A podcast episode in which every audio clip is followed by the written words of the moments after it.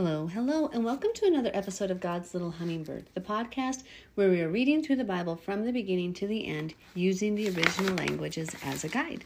Now, today we are in Leviticus chapter 21, and we are reading from the New King James Version Bible. And I do pray, God, please, please, please open our eyes, ears, and heart to your truth. Chapter 21, verse 1. And Yahweh said to Moses, Speak to the priests, the sons of Aaron, and say to them, None shall defile himself for the dead among his people, except for his relatives who are nearest to him, his mother, his father, his son, his daughter, and his brother. Now, this is to the priest, okay? Also, his virgin sister who is near to him, who has had no husband, for her he may defile himself. Otherwise, he shall not defile himself, being a chief man or um, a master or a husband among his people. He's kind of like the leader of the people, the priests are, to profane himself. They shall not make any bald places on their heads, nor shall they shave the edges of their beards, nor make any cuttings in their flesh. And we've already talked earlier about not disfiguring the edges of your beards. Here is specifically talking to the sons of Aaron. Um, my family actually were blood Levites. We were Kohen. Um, that was our name through my mother's mother's family. They were um, Cannells, is what it got changed to when they came over from Europe, but it had been um, they were because they were Kohen of God, and so they took the K and the N to make the Kn, and then they put the L on the um, and then they put the L on the because it's God, so the priests of God, and then they actually ended up dwelling among the Mennonites to hide their identity as Jews. Thought that's kind of interesting. So not you care about my family history, but anyway, I thought it was just kind of interesting. Okay, so here's to the priests. They are not to make any bald place on their heads, nor shave the edges of their beards, nor make any cuttings in their flesh. They're not to disfigure that beard. You're to have a beard. They shall be holy to their God and not profane the name of their God, for they offer the offerings of Yahweh made by fire and the bread of their Elohim, therefore they shall be holy. So they really are set apart for this service to God, even more so than the people. They shall not take a wife who is a harlot or a defiled woman, nor shall they take a woman divorced from her husband, for the priest is holy to God.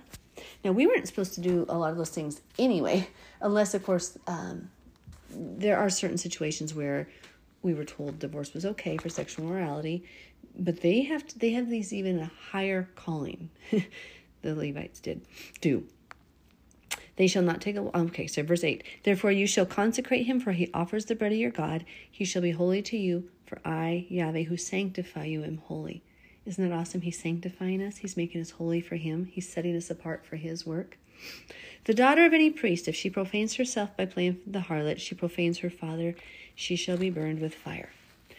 You know, I think if these laws were enacted anymore, and they will be again when Yeshua returns, people would fear and there wouldn't be sleeping around outside of marriage. There wouldn't be the sexual morality running so rampant that runs in America right now and all the world. It's gross, huh?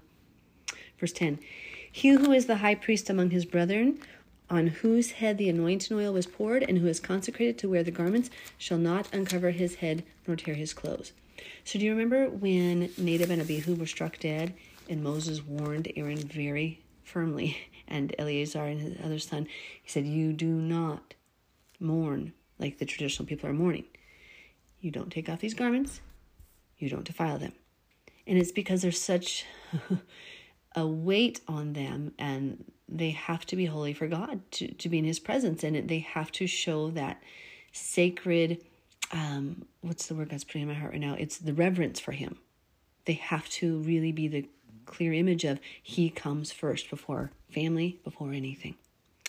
So nor shall they go, nor shall he go near any dead body, nor defile himself for his father or his mother, nor shall he go out of the sanctuary, nor profane the sanctuary of his God, for the consecration of the anointing oil his, of his Elohim is upon him. I am Yahweh. And he shall take a wife in her virginity. So he has to take a very pure wife. They have to be pure. A wife. Again, we talked about all things are lawful for me, not all things are beneficial from previous chapters. For the priest, he is to have one wife and she is to be a virgin.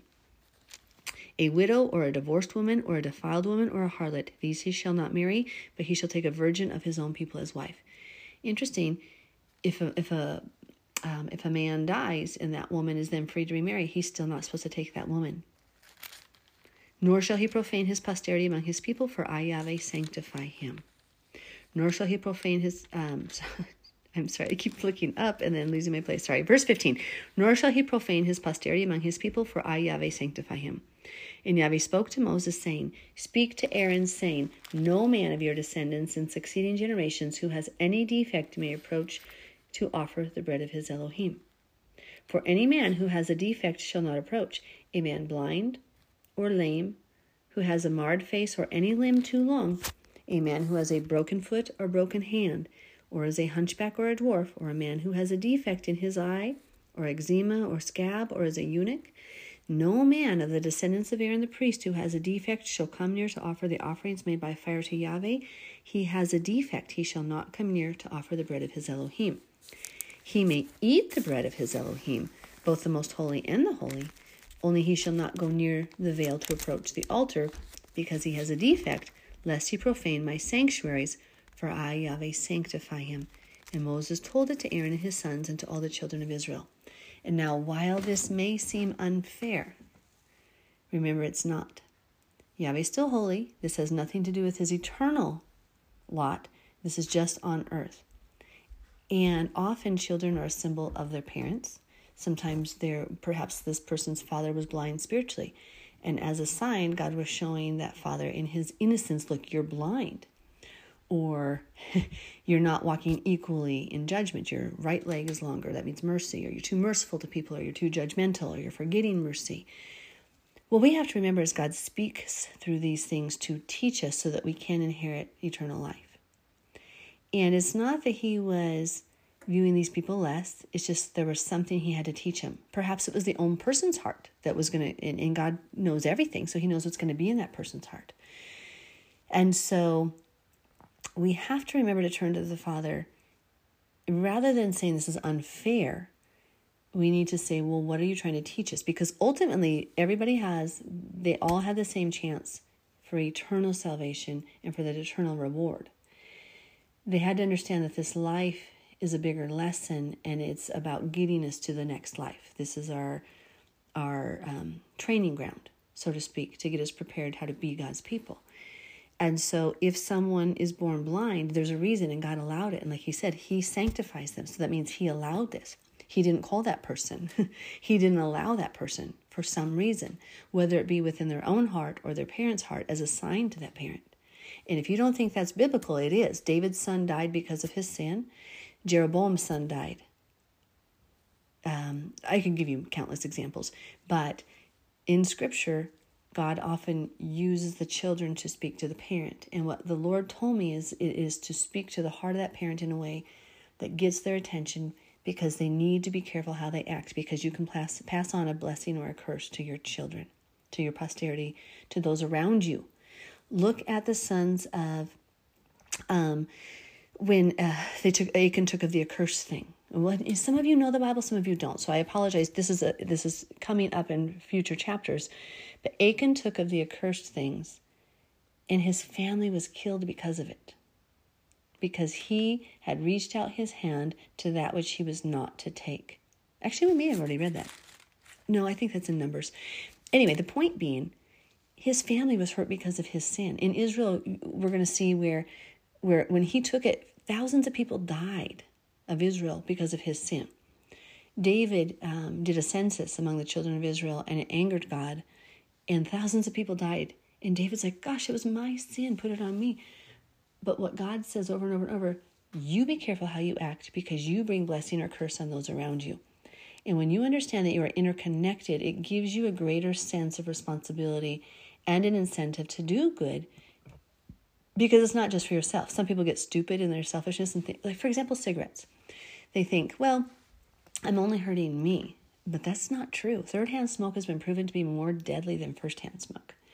And so if it's on your clothes and it's in the air, and you pass on that demon of addiction to your children, you open them up to that curse.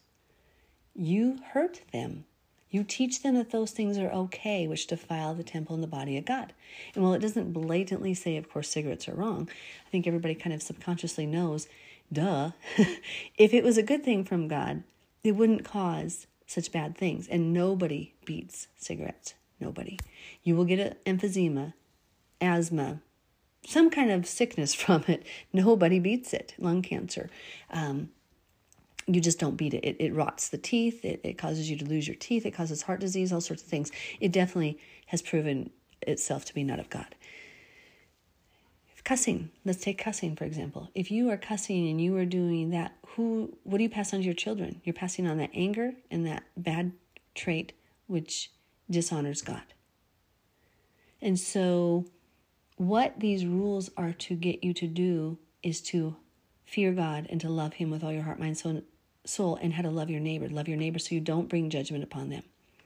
And so, therefore, when we look at these laws and it says, look, a hunchback or a dwarf or somebody born this way who has a defect, whether born, I guess, or if it happened later in an injury, we can't blame God for being unfair. What we have to do is say, Father God, what are you trying to teach us? What is the lesson? And how can we overcome this? How can we learn from what you're teaching us so that we can become the person you need us and have created us to be? I hope that makes sense. May you all have a blessed day.